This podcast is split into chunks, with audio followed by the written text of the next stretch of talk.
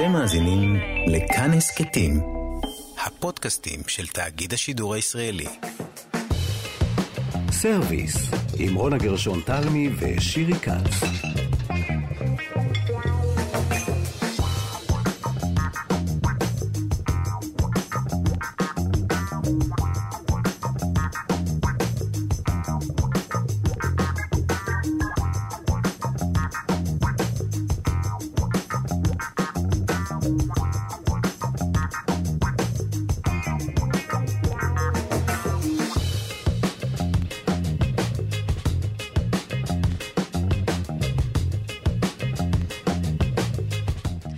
שלום לכם, אנחנו כאן בכאן תרבות בסרוויס 104.9 FM, 105.3 FM. אנחנו גם באתר האינטרנט ובאפליקציית כאן אודי. איתנו באולפן נמצאים גיא בן וייס והלנה צ'רקסוב, וגם אה, שירי כץ, חברתי לשידור. שלום, שירי. שלום רונה גרשון תלמי. שלום רב. אז תשמעי, היום אנחנו נהיה קצת דרמטיות, מכיוון שבהחלט יש אה, בשבועות האחרונים ובחודשים האחרונים סדרה של הכרזות דרמטיות אה, בעולמות המזון. אה, ולמה אני מתכוונת? אה, חברת מקדונלדס אה, הודיעה ממש בימים אלה שהיא הולכת לפתח המבורגר, כרגע זה המבורגר, משלה, שבעצם הוא יהיה המבורגר צמחי. יקראו לו מקפלנט. למה זה כל כך דרמטי? זה דרמטי? מכיוון שבאמת זו חברה שאומנם מובילה מהלכים בריאותיים לאורך השנים, באופן אבסורדי דווקא היא אה, זאת שהכריזה על השמן אה, שיתגנו בו, שיהיה בריא יותר שמן הקנולה, על אה, אה, רישום של הקלוריות שאנחנו צורכים, על כל אריזה אה, של אוכל שהיא מוציאה תחת ידיה, אבל הנה אנחנו מתבשרים שלא רק בשר מן החי, אלא בשר, תכף נדבר על זה, תחליפי חלבונים. אה, בשר מתורבת, בשר שמוציאים אותו מתוך אה, החי, אבל מגדלים אותו אה, במעבדה. במעבדות. אה, וגם נדבר על תחליפים אחרים שעשויים מחלבונים אחרים, אבל יש כאן איזשהו מהפך עם חברה כזאת, שהיא סמל המבורגר, תאכלו את הבשר, מודיעה על הכרזה כזאת דרמטית, והיא הולכת לפתח אותה בעצמו, בעצמה. אנחנו נמצאים כאן באיזשהו רגע דרמטי בעולם החלבונים. וגם אנחנו מתבשרים על אה, מסעדה כאן בישראל, מסעדה שנקראת אה, The Chicken, The Chicken אה, קיצ'ן ראיתי, כן. אה, בנס ציונה, שהולכת לעשות מהלך ניסיוני. תכף נדבר על העניין הזה. יש אתר, אפשר להזמין אה, מקומות לאכילה, אה, זה יהיה בחינם, וינסו לטעום פיתוח מעבדה של עוף. Uh, כל הדברים האלה הם המרוץ אחר החלבון. ואנחנו נבין למה הוא כל כך דרמטי, למה הוא קורה בכלל, מי הם הכוחות בשוק. מדובר על שוק של מיליארדים. אם מדברים עכשיו על פייזר וחברות התרופות והחיסונים, זה הסיפור של עולם המזון. אמ, אני אבל רוצה בכל זאת להתייחס לאיזה נקודה קטנה. בבקשה. לא רוצה להיות זאת עם המחט שמוציאה את האוויר מהבלון, או שכן אני רוצה להיות זאת עם המחט שמוציאה. אבל, do. אבל ב-5 באפריל 2013 התקיים אירוע טעימה של המבורגר, הראשון בעולם שיוצר במעבדה. בתוך ה-140 גרם האלה של הבשר הושקעו 325 אלף דולרים, אוקיי? מי שהשקיע את זה, זה היה מייסד גוגל, סרגי ברין, חלוץ הקדמה. את יודעת מה אמרו התאומים? ש? זה לא טעים לי. זה לא טעים. אז הטעם הוא מאוד חשוב. אבל מאז, בואי, עברנו כברת דרך. אבל זאת אומרת, לא, אם זה חברת- לא טעים, זה לא יעבוד. אין ספק, אבל כבר פיתחו מחלבונים, חברת ביונד מיט שיצאה עם הבשר של השומי, אה, חלבון של אפונה, אה, תכף, זה דבר אחר לגמרי מהבשר, כן, תכף כן. נעשה סדר. אבל המרוץ הזה אבל אחר המרוץ- החלבונים, אם הוא לא יהיה טעים, זה לא יעבוד. זה לא יעבוד, ומנסים להגיע לדבר הטעים, הבריא, וכרגע מדובר בהרבה הרבה מאוד כסף. אנחנו יוצאות לדרך להבין מה קורה שם. אה, והנה, אנחנו מיד נתחיל. אז שני האנשים הראשונים שאנחנו נדבר איתם יחדיו וננסה להבין איתם באמת את כל הסיפור הזה, אה, האחד הוא ניר גולדשטיין, מנכ"ל אה, GFI אה, ישראל, The Good Food Institute ישראל. זו זרוע הישראלית של הארגון העולמי, המוביל בעולם בתחום החלבונים האלטרנטיביים. זה ארגון ללא מטרות רווח, פועל, הוא פועל לצד מדענים, משקיעים, יזמים, ממשלות, כדי באמת להאיץ את המחקר בחדשנות בתחום הבשר המתורבת, החלבון מהצומח הצומח והפרמנטציה. ואנחנו נדבר עם ניר מיד, וגם תהיה איתנו המדענית, דוקטור תמי מירון, שהיא ה-CTO, תכף נבדוק איתה מה זה אומר, של אני החממה. הבנתי שהיא קימאית, שהיא עוסקת בכימיה. כן, של תנובה בצפון, ואנחנו נבין איתם את כל הסיפור הזה. שלום לשניכם. היי, מה נשמע? רגע, מצוין. קודם כל ההגדרות היו נכונות? הסברנו את ה... את ה... מה אתם עושים? הסברנו נכון? פחות. אולי תתקני אותנו? אה, CTO זה Chief Technology Officer, זה בעברית זה מנהלת טכנולוגית ראשית. אה, וזה לא החממה של תנובה, זה חממה של ארבעה שותפים שווים, תנובה, טמפו ושתי קרנות, פיניסטר ונצ'רס ו-Our Crowd, שזה קרנות אה, בינלאומיות. יפה. אז, אז אה, כמו שאנחנו רואים, מעורבים בשוק הזה, במשחק הזה, כל השמות הגדולים. ואולי נתחיל איתך רגע, ניר אה, גולדשטיין, מנכ"ל GFI ישראל, כדי להבין רגע, קודם כל, מה הסיפור. בוא נתחיל ממקדונלדס. החברה, חברת המזון הגדולה הזאת, אה, מדוע היא נכנסת אל השוק הזה? ספר לנו. כסף במילה אחת, אבל uh, כדי לתת קצת יותר קונטקסט, בעצם תעשיית המזון מהחי מאוד מאוד מאתגרת uh, את האנושות כיום. אנחנו יודעים שהיא אחד הקטליזטורים הכי גדולים לשינוי האקלימי שאנחנו עוברים, לירידה באיכות המים, איכות הקרקעות. אנחנו יודעים גם שאותה תעשייה, תעשיית המזון מהחי, מציבה לנו אתגרים אדירים בתחום uh, הבריאות, בריאות הציבור, אם זה מגפות כמו אבולה ומחלות כמו ליסטריה וסלמונלה, אה, יש לנו גם אתגרים בתחום הביטחון התזונתי, שראיתי שעשיתם עליו פרק לא מזמן, האם אנחנו יודעים נכון. להכיל את האנושות הגדלה באופן שהוא מבין. כל האתגרים האלה, בנוסף להזדמנות כלכלית אדירה. יש בעצם היום מגמה הולכת וגוברת בעולם של אנשים שאנחנו קוראים להם מפחיתנים בעברית, פלקסיטריאנס באנגלית, שבעצם הם מגוונים את התזונה שלהם ואוכלים פחות מזון מהחי ויותר אה, מזון מהצומח. ובעצם בארצות הברית למשל מדובר על כשליש מהאוכלוסייה, זה מספרים אדירים. ישראל נחשבת למובילה עולמית אה, גם בטרנד הזה, במגמה הזאת של ההפחתה. של ההפחתה, כן, כי אנחנו צרכני העוף הכי גדולים בעולם, לא? לנפש. ישראל היא, האמת שמקרה מקוטב. מצד אחד, אה, אנחנו באמת צרכנים נורא גדולים של אה, עוף לנפש, מכל מיני סיבות אה, היסטוריות וכשרות. מצד שני, ואולי אולי אפילו הדברים קשורים, יש פה גם אוכלוסייה גדולה מאוד של אנשים שמחפשים להפחית את התזונה שלהם מהחי, מהסיבות שציינתי, וגם מתוך דאגה לבעלי החיים, שזה פקטור שבישראל הוא מאוד מאוד חזק.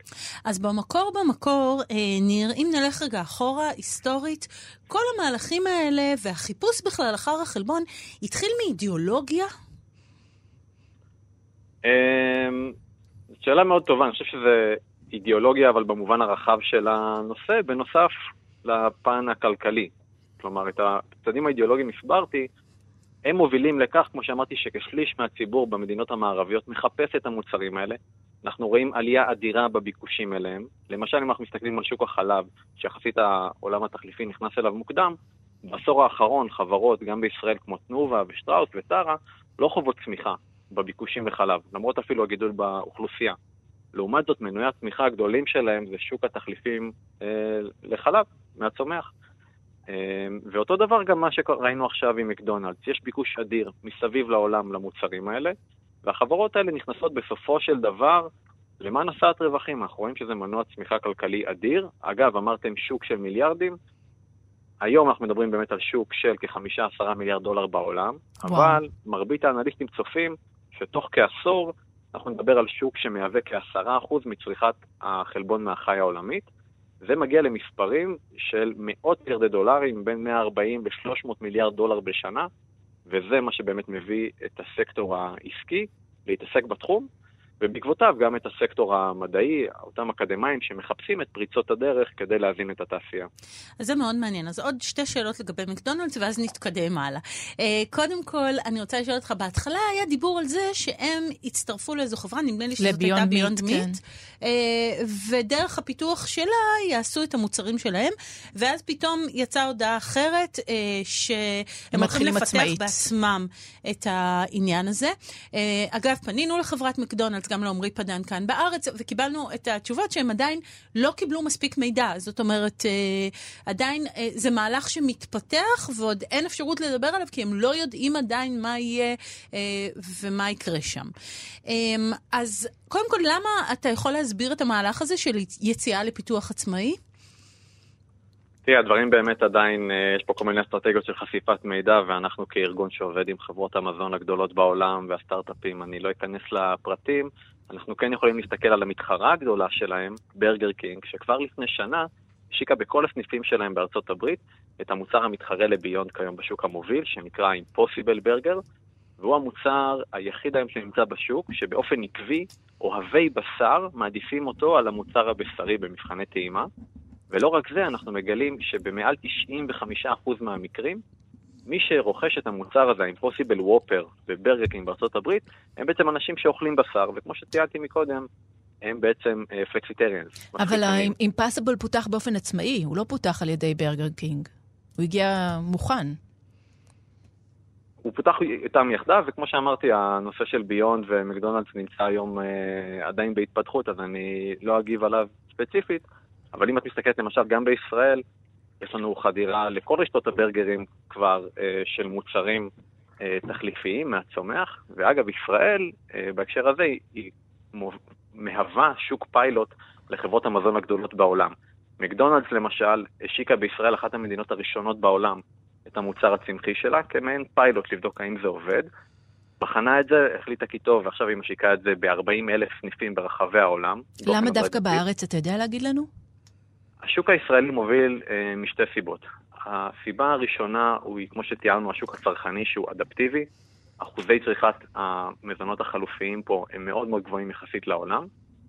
אה, והנושא השני זה כל העולם של החדשנות והמחקר. ישראל מהווה מרכז עולמי של מחקר וחדשנות בתחום הזה. יש לנו פה גם אה, חוקרים אקדמיים מאוד מאוד מובילים, ומהם יוצאים הרבה מאוד פעמים הסטארט-אפים. למשל חברת א' פארם שמייצרת סטייק מתורבת, למשל זירו אג שגייסה השבוע חמישה מיליון דולר כדי לייצר תחליף ביצה.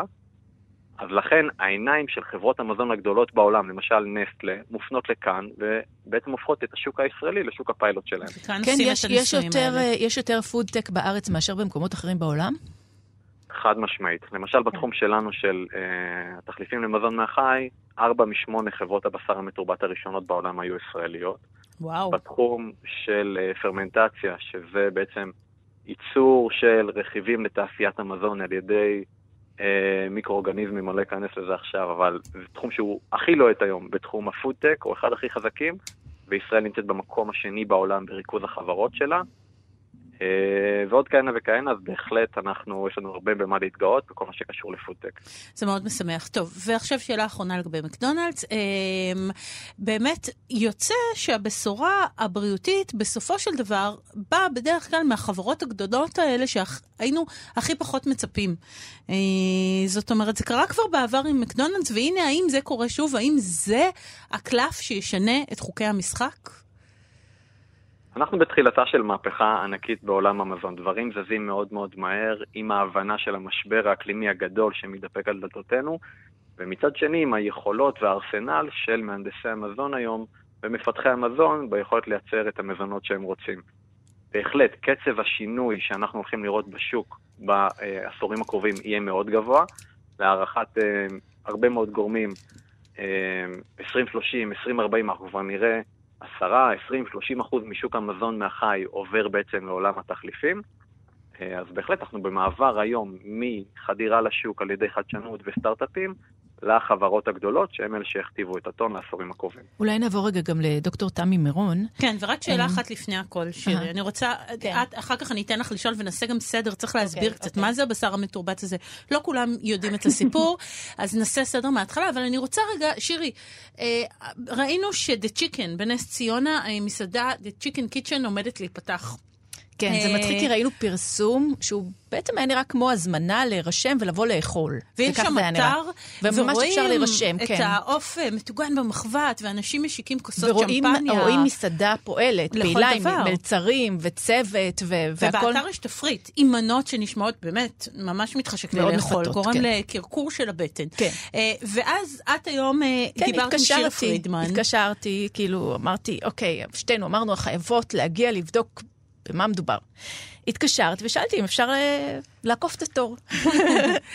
ואז בעצם מה שאמרה לי אה, אחת היזמיות, שיר פרידמן, היא אמרה שבעצם המסעדה עוד לא פועלת, שהתור הוא ייעודי כנראה לעוד חודש, אולי יותר, היא לא ידעה בדיוק לנקוב בתאריך מדויק, אבל אפשר, אפשר להירשם לכאורה לפחות, שהמוצר עדיין לא מוכן. זאת אומרת, המוצר מוכן, אבל היא לא יכולה לשווק אותו בעצם. היא אמרה שכרגע החסם הוא המחיר, ומכיוון שיש חסם של מחיר, אז בעצם היא גם אין לה את כל האישורים הנ- הנדרשים.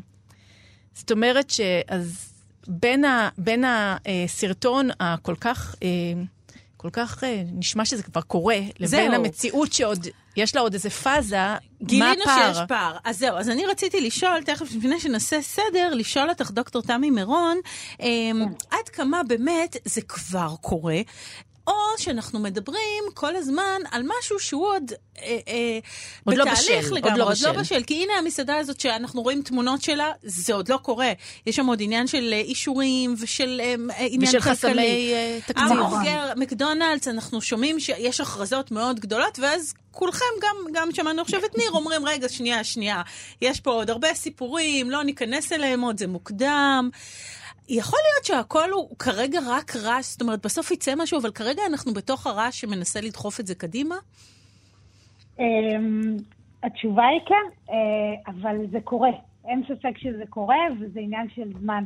אה, אנחנו צריכים לזכור, אה, כל מה שקשור לעולם התוכן הזה של בשר מתורבת, זו טכנולוגיה שמיובאת בימים אלה, והיא יחסית בשלבים מוקדמים שלה מעולם הביוטק. ויש שונות מאוד גדולה בין עולם הביוטק לעולם הפודטק. אחד הדברים המשמעותיים ביותר זה העניין של התמחור באמת. אה, בעולם הביוטק אה, יש אפשרות לשלם אה, מחירים מאוד גבוהים, ובעולם המזון אנחנו בעולם מאוד צפוף, עם רווחים ככה מאוד קטנים, אז חומרי הגלם לא יכולים לעלות כל כך הרבה, ובאמת אותו פרופסור מרק פורס ב-2013, שייצר את האב טיפוס הראשון, זה עלה לו קצת הרבה יותר ממה שזה כבר היום. אז אנחנו כן בכיוון הנכון. אבל כמה זה היום? כמה יעלה, יעלה לי היום שניצל כזה? נגיד שהייתי יכולה כבר לקנות אותו. אז לדעתי, איך שאני רואה את זה, המוצרים הראשונים שיצאו לשוק, זה לא יהיה 100% מבוסס על אותם גידולים בתרביות, שהם באמת היום מאוד מאוד יקרים. יש שם כל מיני uh, אתגרים וחסמים שעם הזמן הם ייפתרו. כי בואו, יש היום 42 חברות סטארט-אפ בתחום הזה בעולם. בארץ יש לנו חמש, אולי שש, שהן ספציפית על הגידולים uh, של הבשר. אז עם כל התעשייה נמצאת שמה, וכמות המשקיעים ש, שנמצאת באזור הזה היא ממש גדולה, זה כנראה עניין של זמן עד שנפתור את זה ועד שבאמת המחירים uh, ירדו בצורה משמעותית. אז כנראה שהמוצרים בהתחלה יהיו כאלה שיכילו שילוב של חלבון צמחי, של עוד חלבונים אלטרנטיביים אחרים, עם אותם רכיבים שמגיעים מהפרה, אה, מהכבש, מהעוף, לא משנה מאיזה חיה. אז סביב זה יש לי שתי שאלות רק לגבי הנושא. הזה. קודם כל, אה, העניין היה עם אותו המבורגר של סרגי ברין, שהוא פשוט לא היה טעים. כאילו, זה היה ממש לא נעים אחרי שהשקיעו כל כך הרבה, לגלות שזה פשוט לא נכון. עובד. ומה שהנימוק, אגב, של אנשים שטעמו, בזמנו, עכשיו לא מצאתי אנשים שטעמו ממה שקורה בארץ, לא, לפחות ניסיתי ולא מצאתי, אולי יש, אה, זה שיש לזה טעם שהוא לא שומני בכלל, כי בדרך כלל בבשר יש תמיד איזה רמה מסוימת של שומן, ופה לקחו רקמת שריר, פיתחו אותה במעבדה, ונשאר משהו שאין לו טעם בשרי שמנוני כמו שאנשים אוהבים. אז קודם כל, זה נכון מאוד. קודם כל, כל מי שמתעסק במזון, זה נחמד, ואנחנו באמת חייבים למצוא אלטרנטיבות, כי אוכלוסיית העולם גדלה, בלה בלה בלה בלה, כל מה ש, שכולם טוענים והוא נכון, זה חייב להיות טעים. קודם כל, טעים. טעים זה אומר גם במראה, גם במרקם, כמו שאת אומרת, גם הסיבי, שזה בא מרקמת שריר, וגם ככה עם אותה ארומה ייחודית שזה בא מרקמת שומן. אז היום גם חברות שמתעסקות בזה מגדלות גם רקמות שומן, שזה רקמות שפשוט יותר קשה, הן יותר מפונקות, יותר קשה לגדל אותן. אבל נמצאים גם שם, מבינים שזה יהיה שילוב של מרכיב כזה שייתן את המרקם ביחד, ואת הערכים התזונתיים כמובן, וגם אה, עוד רכיב שייתן לנו את הארומה הייחודית. כנראה שזה יהיה ביחד עם חלבונים אחרים ממקור צמחי, שהם גם הרבה יותר זולים, וגם הם נותנים לנו מרקמים ונראות טובה. למשל, אני אה, זוכרת שביונד מיט חשפו שחלק מהדברים שהם עשו זה להשתמש בסלק כדי לייצר משהו שנראה כמו המבורגר מדמם. נכון. את מתכוונת, את מתכוונת לאימפוסיבול אולי, שיש להם את הרכיב. חיים. אבל זה כבר מהונדס, זהו. אבל על זה רציתי לשאול, שזה בעצם מהונדס גנטית. אבל אתם רצות לי קדימה. אוקיי. מאזיננו לא יודעים, לא, באמת אני אומרת, וגם אני, אני, תסבירי לנו רגע בבקשה ממך, דוקטור תמי מירון, קודם כל, כן. מה זה אומר הבשר המתורבת? מה עושים שם במעבדה ומה נקבל על הצלחת? בסדר. אז קודם כל, אה, בשר מתורבת, אה, זה בשר שהדבר הטוב שקורה בו זה שאנחנו במקום לגדל אה, חיה שאנחנו יודעים שזה לא תהליך שהוא יעיל, לא תורם לסביבה, אז אנחנו מגדלים בעצם, לוקחים מהחיה אה, דוגמה של תאים, וזה יכולה להיות כל חיה שאנחנו בוחרים. אגב, גם שנגד... דגים? אני ושירי תהינו לפני השידור, כן? בטח, בטח. יש חברות כאלה גם. אחת המובילות בתחום נקראת בלו נלו. אה, אף אחת, דרך אגב, אף אחת מהחברות שפועלות היום בתחום לא הגיעה לסקאלה תעשייתית בדיוק בגלל אותם חסמים, אה, גם טכנולוגיים וגם כלכליים. אבל זה יקרה. אה, עכשיו, במקום לגדל את החיה, להקריב אותה, שזו מילה מכובסת לשחוט אותה, ואז לבשל ולאכול אותה, אנחנו בעצם לוקחים כמה, כמה תאים, דוגמה של תאים מאיזה חיה שאנחנו בוחרים, זה לא כזה פשוט, אבל נפשט את זה. ואז אנחנו מגדלים אה, בתנאי מעבדה, במדיום גידול, את אותם תאים. אנחנו מגדלים אותם בכמות גדולה, אה, במיכלים גדולים, שזה נקרא ביו-ריאקטור, אה, והתאים האלה גם גדלים וגם מתמיינים לרקמת שריר או לרקמת שומן, אה, וכשהם אה, במסה ככה גדולה, אה, אנחנו בדרך כלל אה, נגדל אותם על איזשהו scaffold, על איזשהו שלד שייתן להם את החיבור ואת ה, מה שנמצא אה, כרקמת חיבור, שזה גדל כחיה. ובעצם בסופו של יום אנחנו נקצור את אותם תאים, לדעתי בהתחלה, בתחילת הדרך, המוצרים יכילו אחוזים בודדים, אבל שייתנו לנו את החוויה המלאה של הטעם של הבשר, של הנראות של הבשר, של המרקם, כי זה לא פשוט, לא פשוט להגיע לאותו מרקם מדויק, סיבי ועסיסי של סטייק, ואף חברה עוד לא נמצאת שם. אה, אבל אם ימשיכו, אין לי ספק שיגיעו לשם. ויש כל מיני...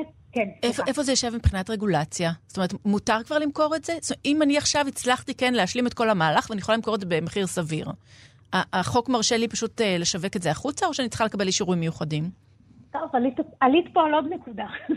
אה, הרגולציה לא הולכת להיות קלה ולא הולכת להיות נוחה. אנחנו מדברים פה על רכיב מזון חדש, וזו טכנולוגיה שאנחנו מייבאים אותה מעולם אחר לגמרי, מעולם תוכן אחר לגמרי. אם בעולם הביוטק הרכיבים uh, בסופו של יום נצרכים במינונים מאוד נמוכים, uh, תרופות אנחנו למשל צורכים בכמויות קטנות לזמן קצר, בעולם המזון הצריכה היא לאורך שנים, זו צריכה כרונית ובכמויות שאף אחד לא באמת שולט עליהן. אז ההסתכלות של כל ההיבטים של הבטיחות, לפני שיאשרו לנו דברים כאלה אה, אה, לצאת לשוק, אה, היא הסתכלות מאוד מאוד קפדנית, ולכן דווקא כל החוששים למיניהם, וכל פעם שאני מדברת על זה, אז אנשים ככה מזדעזעים, אה, יכולים להסתיר חשש. אף אחד מארגוני הבריאות לא יאשר את זה עד שלא יהיו בטוחים ומשוכנעים אה, שזה אכן בטוח. כל החברות שפועלות היום בתחום עובדות במקביל לתהליכי הפיתוח שלהם עם הרגולטורים, אם זה FDA ואם זה באירופה, אז אה, ככה יש דרך משמעותית לעשות, אבל אה, כשנגיע לשם זה יהיה בטוח לאכילה. והחבר'ה, כן, רק עוד כן, שאלה לגבי זה, החבר'ה במעבדה, בתור מישהי שנמצאת בתוך המיזמים עצמם, לפעמים מנשנשים ככה לטעום? כאילו, אנשים שעובדים, כן, אנשים כבר אשכרה טעמו את זה. בטח. את טעמת את זה? תמי, דוקטור תמי מרונה, טעמת את זה? אני טעמתי כל מיני שלבים, ואני טעמתי דברים שכן, אנשים רגילים לא טועמים, אבל אה, ניר, רוצה להוסיף כן, גם ניר, משהו. כן, ניר כן. גולדשטיין. קודם כל זה נחמד שתמי שרדה לספר.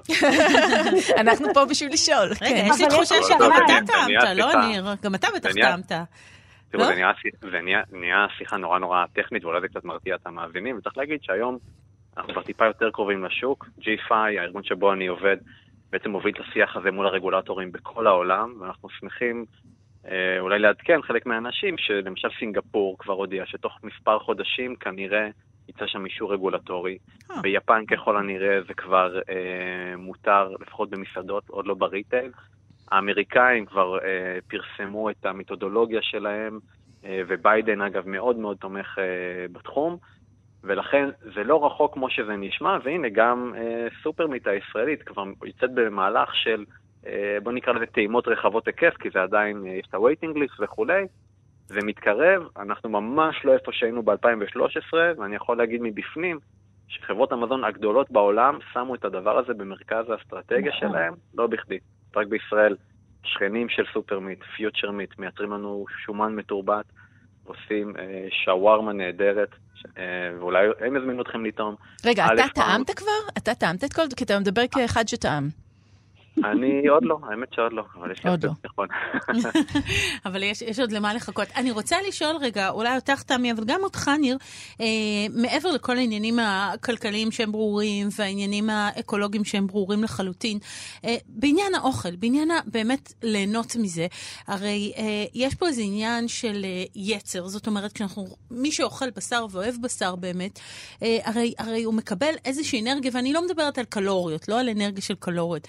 אני אתן דוגמה עולם, אולי מעולם הצמחים, שמגדלים גידולים הידרופוניים שהם בלי אדמה, אה, שהם גדלים יפה מאוד והם גדלים אה, רק על מים. אנחנו מרגישים את ההבדל בצמח כשאין לו את האדמה. האם לא לעד נרגיש גם את ההבדל הזה כשאין את החיה מאחורי אותו בשר שנאכל?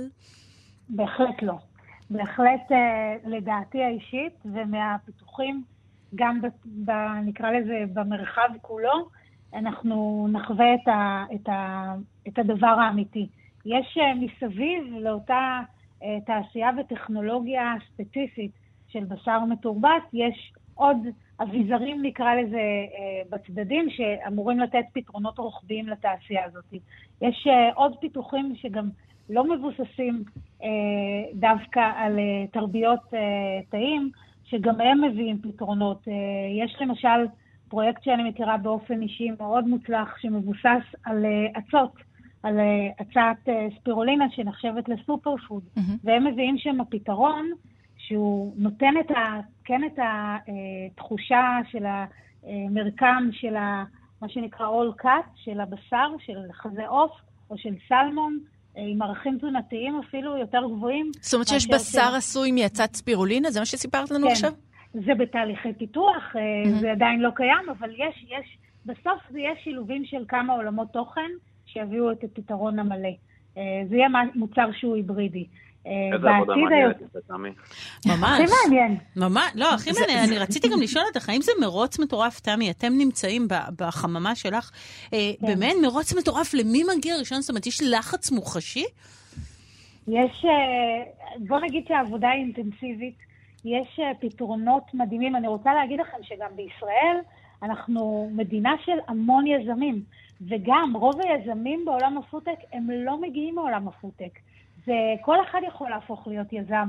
אה, כמובן שצריך את, ה, את האנרגיה הזאת הנכונה ואת היכולות, אבל באמת עולמות מדהימים ואנשים באים עם פתרונות מדהימים וככה, אם כבר אה, אנחנו רוצים לחבר את האנשים, אז אני באמת מזמינה אנשים אה, לבוא אלינו עם כל מיני פתרונות בעולמות התוכן האלה, זה, זה מדהים מה שאפשר לעשות. והצורך הוא אמיתי. רגע, אבל, פתרונות, אבל מה אבל. תני דוגמה, תני דוגמה למשהו, למשל, אה, ש- שמתחבטים בו, ש- שאפשר להביא לו פתרונות. בעולם של התחליפי חלבון. כן. כן. אה. וואי. אני, למשל, טוב, הזכרת את זירו אג, אז אה, זירו אג זו חברה שיושבת, אה, שהתחילה את דרכה בחממה המתחרה שלנו, The Kitchen. זו חברה שאני הובלתי שם את הטכנולוגיה עד שהצטרפתי אה, לפרסטארט. אה, זו חברה שבעצם מביאה תחליף לביצה מבוסס על חלבון צמחי. והתחליף וזירו אד, המוצרים שלה נמכרים כיום באיזושהי רשת, אני לא זוכרת, של בתי קפה בארץ, וגם עשתה השקה בארצות הברית לאחרונה, וגם גייסו ראונד איי עכשיו, אז ממש נחת. כל ה... שמה זה אומר? מאיזה, מאיזה צמח זה בעצם אה, מופק? זה שילוב, זה שילוב של כמה חלבונים צמחיים. Mm-hmm. זו פורמולציה שהיא מוגנת בפטנט. יש שם פטנט על השילוב הספציפי, שבעצם יוצר לנו את כל הפונקציונליות של הביצה בלי החלבון ביצה. הביצה גם יוצרת לנו את החביתה המושלמת. זה די טריקי ולא פשוט אה, לחקות את זה, וגם אה, יוצרת לנו את האפשרות להקציף. בכל המאפים למיניהם. איפה אני יכולה לטעום דבר כזה עכשיו, אם אני רוצה? ברשת בתי קפה גם סיפור, זהו, נזכר. אה, באמת אפשר לטעום אצלם? כן. וואו, מדהים, כן, אוקיי. כן, כן. Uh, ובארצות הברית.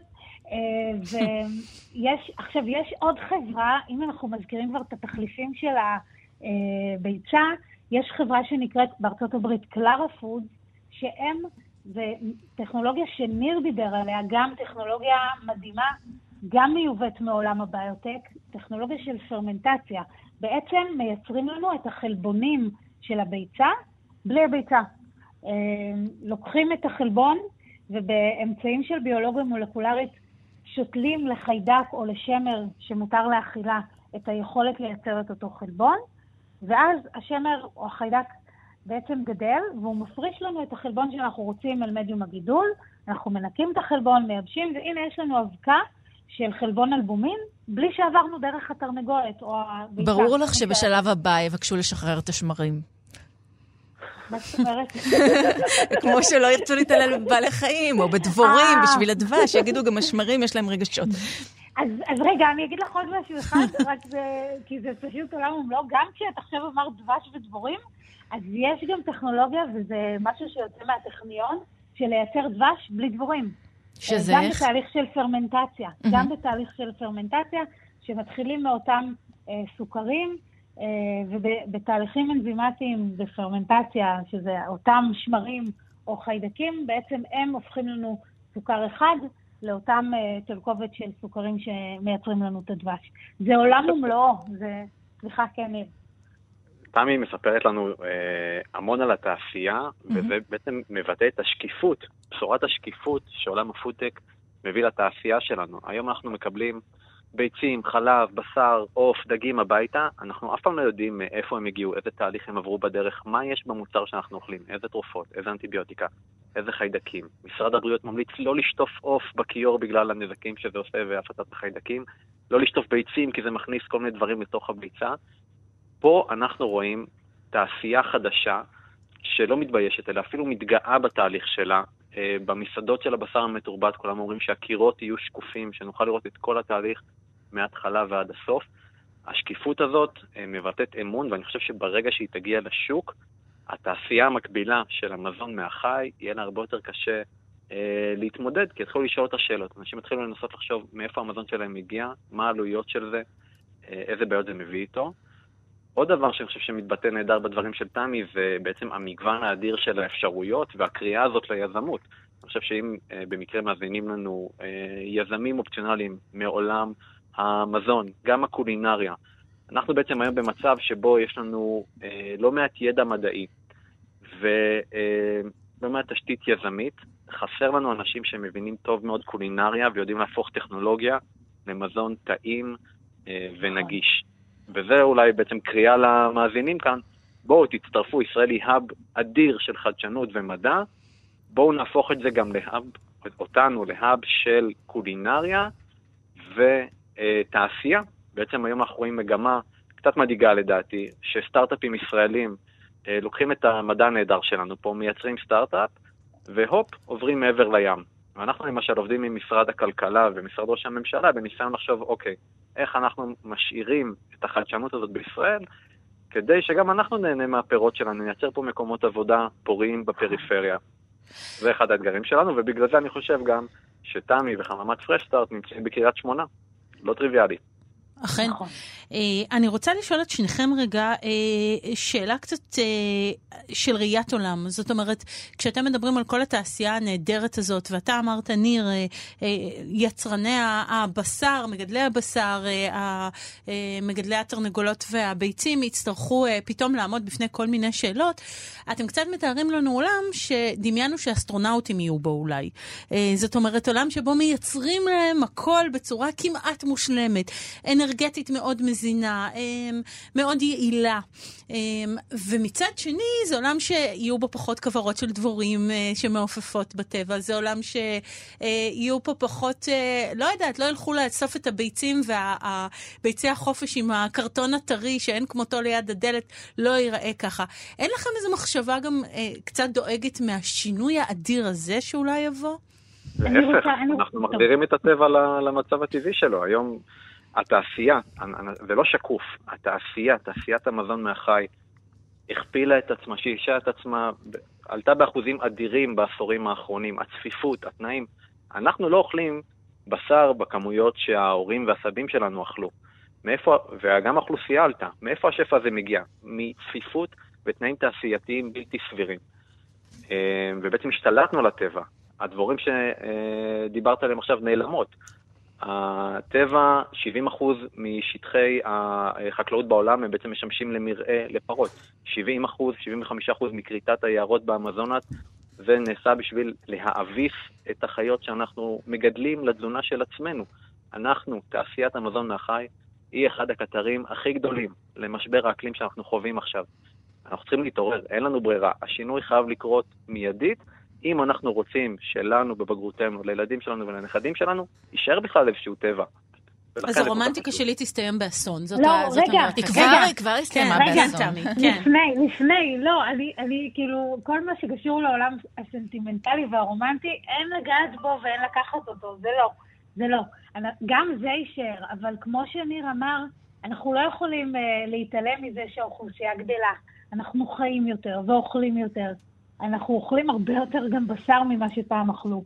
אז, אז זה לא ייעלם לגמרי. אבל גם רוב האנשים לא יוכלו להרשות לעצמם באיזשהו שלב, כי המחירים של זה יעלו.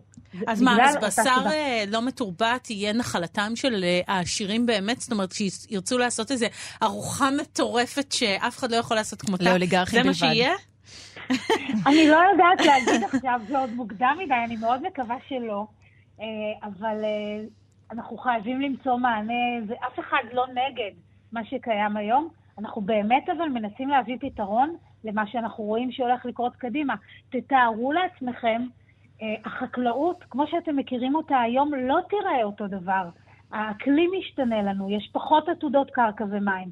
כל הדברים האלה אנחנו צריכים להגיב היום, כדי שבעוד 20-30 שנה יהיה לנו מענה אה, ברמה של ביטחון תזונתי לכולם.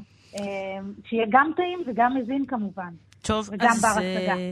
ת, ת, תמשיכו לעשות שם חיל, אה, גם את, אה, דוקטור תמי מירון, בחממה של רך, וגם אתה, ניר גולדשטיין, מנכ"ל GFI. ישראל. תודה רבה לשניכם על השיחה המאירת העיניים הזאת. תודה. תודה, תודה. להתראות. ביי ביי.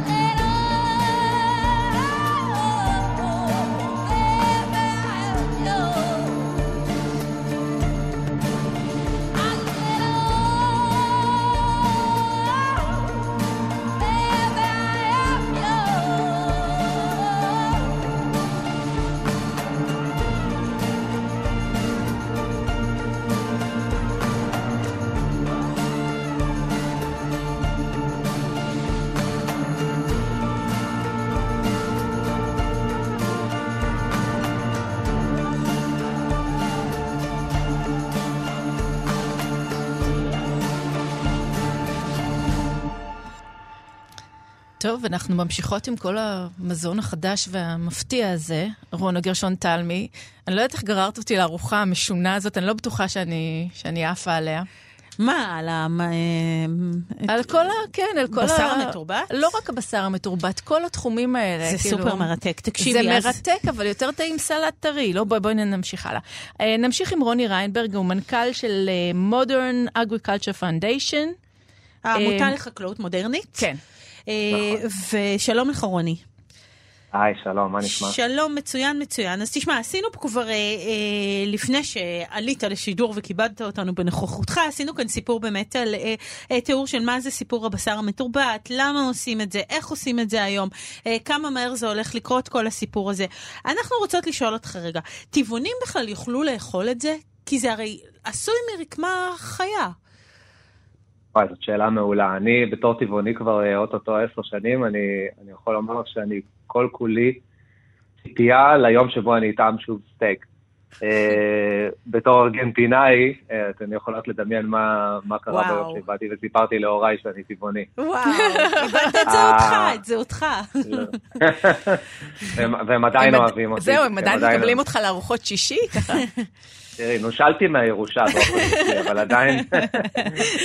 אה, לא, לא, ברצינות רגע, בשר מתורבת הוא אה, מוריד את החסם המרכזי שיש, שזה החסם המוסרי פה. אף חיה לא סובלת כדי שבשר מתורבת יגיע לצלחת.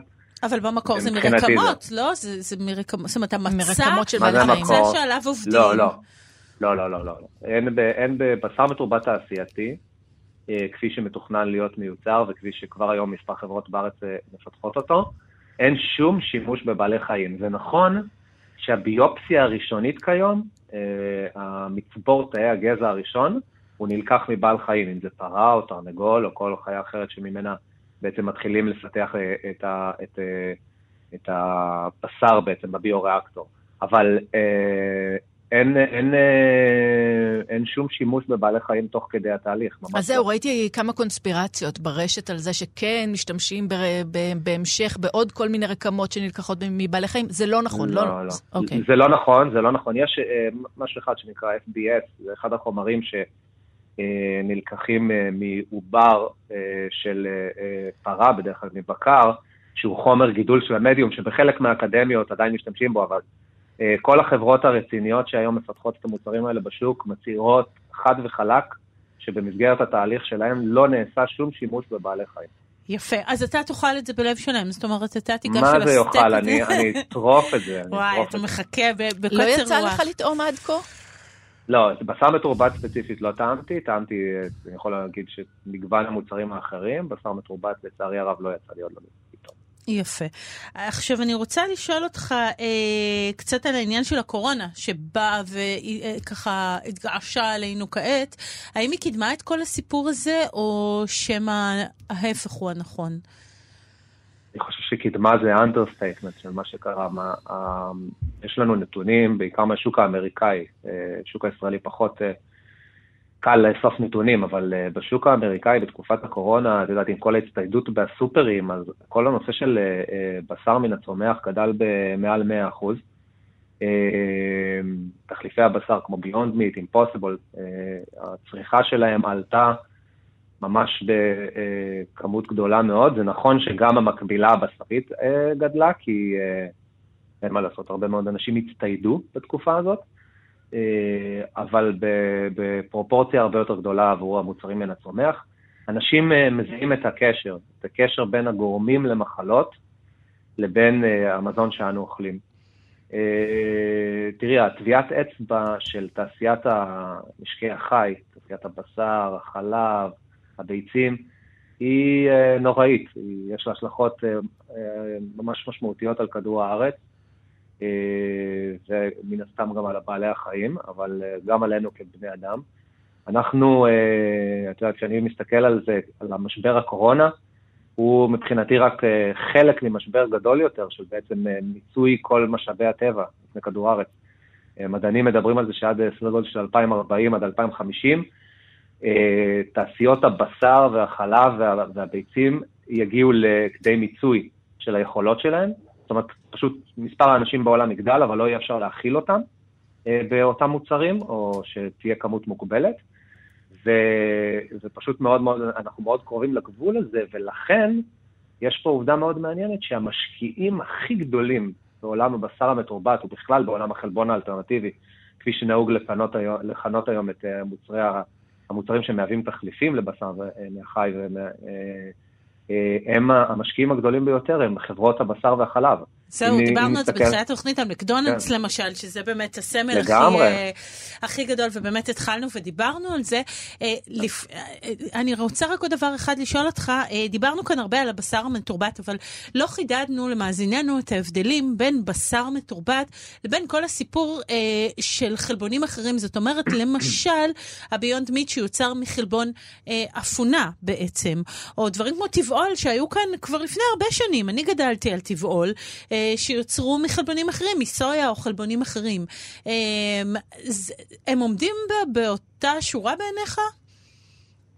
הם עומדים באותה שורה מבחינה עקרונית, מבחינת המטרה שלהם על פני כדור הארץ. הם מהווים תחליף לחלבון מהחי. הם לא עומדים באותה שורה מבחינת רמת מוכנות טכנולוגית. זאת אומרת, אנחנו מדברים, אם נתת לדוגמה את הביונד מחלבון אפונה, זה מוצר שכבר נמכר בעולם במעל 100 מיליון דולר, החברה שווה אה, 9 מיליארד דולר. אה, קרוב מאוד לשווי של חברת טבע, אגב, שרק שתבינו את הסדרי גודל.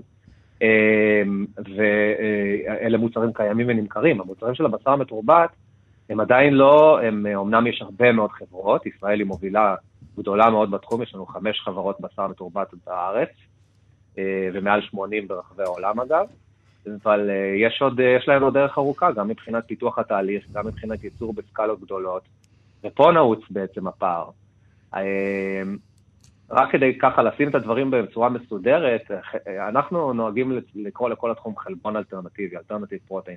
בשר מתורבת הוא רק, אה, הייתי אומר, נישה או, או סגמנט אחד בתוך כל הנושא הזה של, של חלבון אלטרנטיבי. התחום החזק ביותר שמדברים עליו לשנים הקרובות מבחינת פיתוח הוא דווקא תחום הפרמנטציה. אה, בעברית תסיסה, כן? Mm-hmm. אנחנו מדברים על, על, על, על תהליכים מדהימים שיכולים לקרות במכלים גדולים שנקראים פרמנטורים, מכלים מאוד דומים למכלים שבהם מייצרים בירה, שבהם מיקרואורגניזמים מייצרים עבורנו חלבונים. והחלבונים האלה יכולים לשמש כחלבונים למאכל. ובעצם היום כבר משווקים, זהו, נכון? כבר אוכלים יש, את זה. יש, יש, יש, כבר אוכלים. כמובן יש הרבה תרופות שמיוצרות בשיטה הזאת, תרופות ביולוגיות, אבל גם אוכל אה, שמיוצר בשיטה הזאת. כבר היום חברה המובילה בתחום היא חברה שנקראת פרפקט דיי מארצות הברית, חברה שאגב גייסה כבר מעל 300 מיליון דולר, היא מייצרת את חלבון מי הגבינה, את ה-whey protein שכולנו מכירים מהגבינה, הם מייצרים אותו בתהליך הזה, מגיעים לרמת uh, זהות לחלבון המקורי, שהיא רמה מדהימה, של ממש כמעט 100%, ו- ומשווקים אותו למאכל, ומייצרים מהמוצר הזה גלידה. וואו, אז זהו, כמה כסף, כל הזמן אנחנו לך... מדברים על סכומים מטורפים. לא, אבל אני רק כן. אגיד לך על זה שכל מי שהיה בהתקף מחמצת בתקופה הזאת, ופתח את המחמצת, לפעמים מריח ממש, אומר, רגע, מה יש לי גבינה פה? אבל לא הכנסתי לפה שום דבר, כי באמת יש את התהליך הזה שנוצר משהו מאוד, אה, לא יודעת איך להגדיר את זה, מוצר מאוד חלבי בתוך השמרים. אז זהו, אז פה ספציפית, רק שתדעי, עושים לשמרים אה, אה, שינוי גנטי, מהמם. אה, לייצר את חלבון החלב בדיוק. זאת אומרת, זה לא, לאו דווקא קשור לתכונות של השמרים כפי שהם בעצמם, הריח הטיפוסי הזה של שמרים או שמרי בירה שאנחנו מכירים, אלא שמרים שעברו תהליך, אה, מה שנקרא GMO, Genetically Modified Organism, כדי לייצר בדיוק את החלבון שהפרה מייצרת בחלב שלה. וזה מותר לשיווק כבר? זאת אומרת, יש לזה את כל לשיווק. האישורים מבחינת רגולציה? תקשיבי, בארצות הברית הדבר הזה הוא מאוד פתוח ל- ל- לשימוש, זאת אומרת, אנחנו אה, אוכלים זנים של תירס שעברו אה, GMO, גם בארץ יש פתיחות לזה, באירופה קצת פחות. אם אתם אה, שמעתם על המוצר Impossible Burger, יצא לכם לשמוע כן, עליו? כן, דיברנו שהוא על מכיל את את כן. אוקיי. את השמר ש- גנטית, כן. ב- הוא מכיל חלבון ששמר מהונדס גנטית ייצר, הוא לא מכיל את השמר עצמו. אהה. אה, החלבון הזה הוא דמוי מהמם.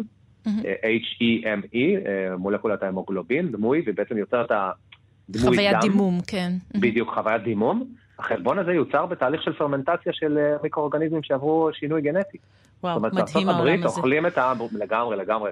כל כך כיף לעבוד בעולם הזה. תשמעי, אני בא מעולם התרופות, הוא עולם הרבה יותר שמרני. בעולם הפודטק והחלבון האלטרנטיבי קורים היום דברים מדהימים. אנחנו ממש מביטים בעיניים של המהפכה החקלאית הבאה. וואו, תקשיב, הצלחת לשכנע אותי שזה אפילו קצת יותר מעניין אותי מהחיסון לקורונה בחיי. אה, באמת? כאילו לדעתי יש- לדעתי יש לזה אימפקט הרבה יותר גדול. כן, כאילו, בדיוק, בדיוק. אם עכשיו כל, אם אני אגיד לך את המשפט הבא, שתוך עשר שנים אנשים יאכלו פיצה, רוב האנשים יאכלו פיצה שלא מכילה חלב. זה שינוי הרבה יותר משמעותי מכל חיסון נכון, לקורונה, כי בדיוק. ההשלכה של זה היא אדירה על העולם. מדהים, מדהים. טוב, אז אנחנו אה, יכולות לדבר איתך עוד המון, אבל נאלצות להיפרד ממך בגלל הזמן. אה, רוני ריינברג, אה, ממנכ"ל העמותה לחקלאות מודרנית, אה, שמחנו מאוד לדבר איתך. היה לי לעונג. וכשתאכל את. הסטייק הראשון, תתקשר ותספר לנו, אנחנו רוצות לשמוע. אני אשלח סלפי. תשלח, תשלח, אנחנו מבטיחות לשדר. יאללה, ביי, תודה רבה. ביי, יום טוב, ביי ביי. אז תודה רבה לאלנה צ'רקסוב שהייתה איתנו כאן, תודה גם לתמיר צוברי שנכנס כעת והוא איתנו, תודה לך שירי כץ. תודה, רונה גרשון תלמי. אבל אנחנו נאכל ארוחת צהריים יותר לא קונבנציונלית, זהו, בסדר? דיברת על תיאבון וסלט, שמי זה הרבה יותר גדול מזה. תקשיבי, זאת מהפכה, לא יודעת, אני נורא, אני מאוד מתרגשת. תודה רבה לכם, להתראות.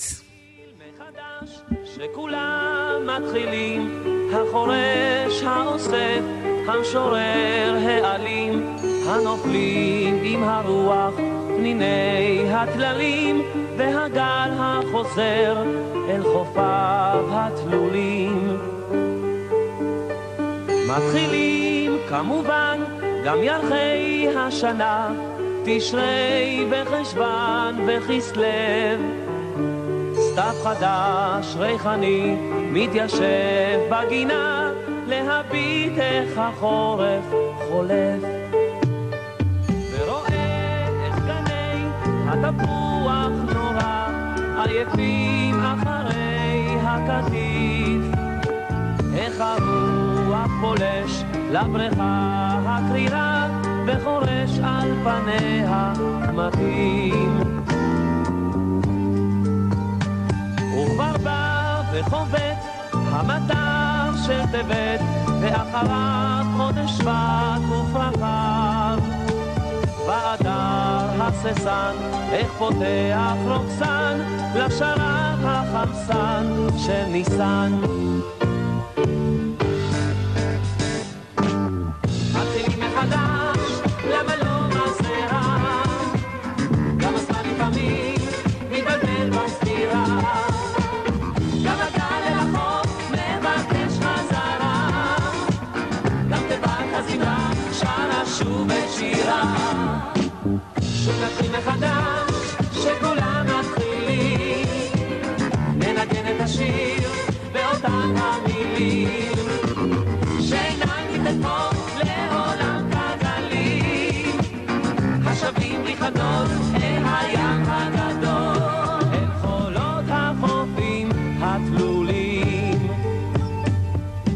נטפים אחרונים של מטר ואייר, מלחך ודורס כבר ברכס ההר. עוד סיבה כמובן, ותמוז הנמהר, והלוח שלנו הולך ונגמר. אז יבוא חודש אב, מאוהב בדרכיו, בשמשו אגמים של זהב, והלילה מלא צרצרים וכוכב, וקיצי ופרוע וחם. מתחילים מחדש, למה לא מסרה? גם הזמן לפעמים מתבלבל בספירה.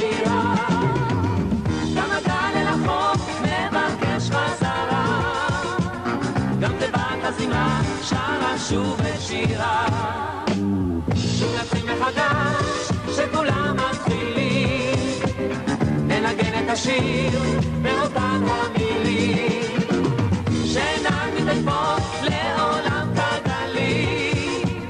השבים בלי חדול אל הים הגדול, אל חולות החופים התלולים. אז אלול אחרון במדרון התלול, צר ימים ונושף עם לילו התלול, עוד תקיעה, עוד תרועה, עוד שברים ועיגול, השנה שעברה ייסגר במנעול.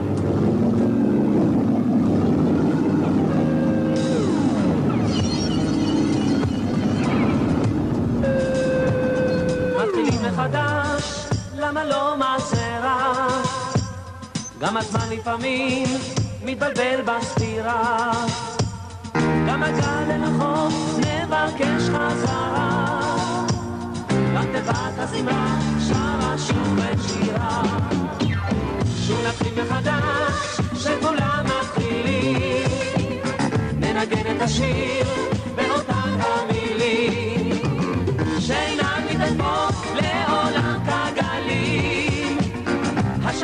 חדות אל הים הגדול, אל חולות החופים התלולים.